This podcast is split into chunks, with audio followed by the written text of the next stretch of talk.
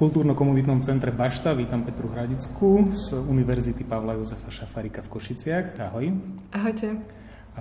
V rámci nášho diskusného projektu e, Stveda budeš rozprávať o čom?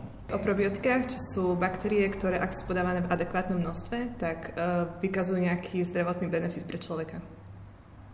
A v čom vykazujú ten zdravotný benefit? To závisí od konkrétneho druhu baktérií, čiže jednak môžu nám pomáhať tráviť, ale takisto sa zapájajú do rôznych imunitných, uh, imunitných odpovedí a tým pádom sa môžu používať aj pri rôznych ochoreniach.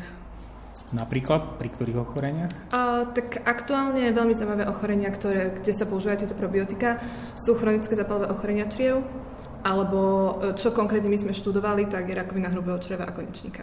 Uh-huh. A v čom sú tie probiotika také prospešné pre človeka? Tak uh, náš uh, celý, jednak aj traviaci trakt, ale vlastne celé telo je osídlené baktériami, ktorých je viac ako našich vlastných buniek. A v podstate presne tie odpovede a tie vzájomné vzťahy medzi bunkami človeka a tými baktériami vlastne potom ovplyvňujú ďalšie, ďalšie mechanizmy a probiotika to je taká nová téma, celkovo tá mikrobiota, pretože sa zistilo, že mikrobiom ako taký ovplyvňuje aj nervovú, nervovú sústavu, ako som už imunitnú e, sústavu, ale aj endokrinnú, čiže tým pádom sa zapája do všetkých procesov, ktoré prebiehajú u človeka. A najnovšie sa začali študovať e, ten samotný mikrobiom aj vo vzťahu ku, ku napríklad Alzheimerovej chorobe a podobne, alebo aj pri depresii. Čiže fakt, že to je, je to taký boom teraz vo vede. Ako konkrétne si sa venovala tým probiotikám ty?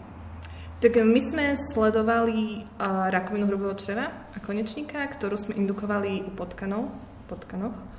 A v podstate je to taký predklinický výskum, ale všetky výskumy musíš najprv robiť na zvierate, až potom to môže byť dané do praxe, najprv do predklinického výskumu u človeka a až tak môžu byť predávané alebo podávané už reálne pri tom danom ochorení.